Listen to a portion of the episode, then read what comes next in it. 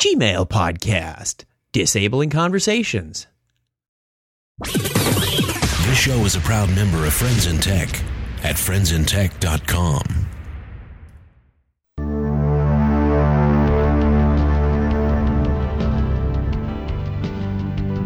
Welcome to the Gmail Podcast, a collection of short hints, tips, and tricks to help you get more from your Gmail account.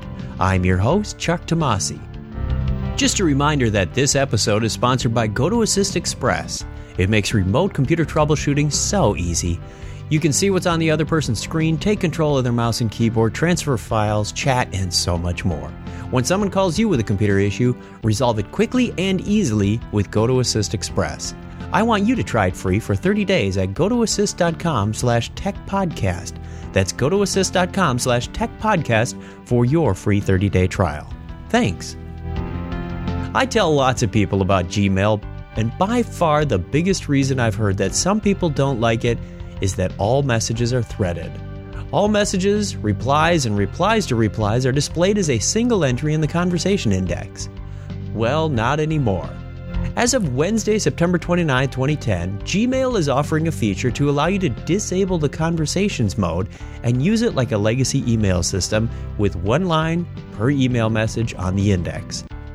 If you're one of those people who stayed away from Gmail because you don't like the conversations view, you can now find an option to disable this by clicking Settings in the upper right corner. Look for the section that says Conversations View and choose the way you want it displayed. Save your changes, and that's it. If you prefer, you can always go back to the Conversations view. While you've probably read all that from press releases, I wanted to see it, test it, and let you know how this feature really behaves. My questions included what happens when you go to individual messages? Does it archive, label, star, and allow you to manipulate just one message? When that happens, what happens when you go back to conversations? Well, the first thing I notice is that the help screen is not dynamic between the words conversation and message. Everything is still referred to as a conversation. As for the shortcut keys, they still work the same J to go down one message, K to go up, X to select, and so on.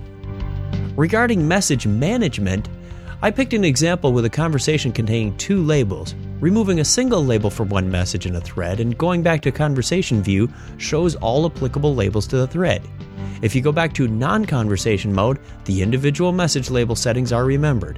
In short, it seems the application does exactly what you expect it to do.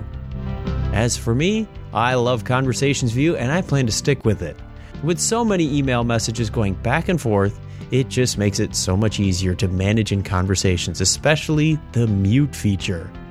If you're new to Gmail and you've just discovered this podcast because now you wanted to use it because the conversations can now be disabled, welcome aboard.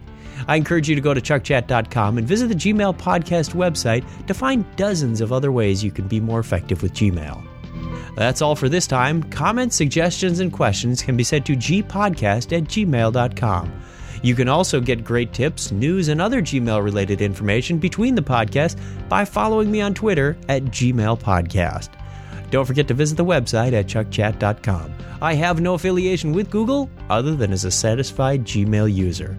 Thanks for listening, and don't forget to write.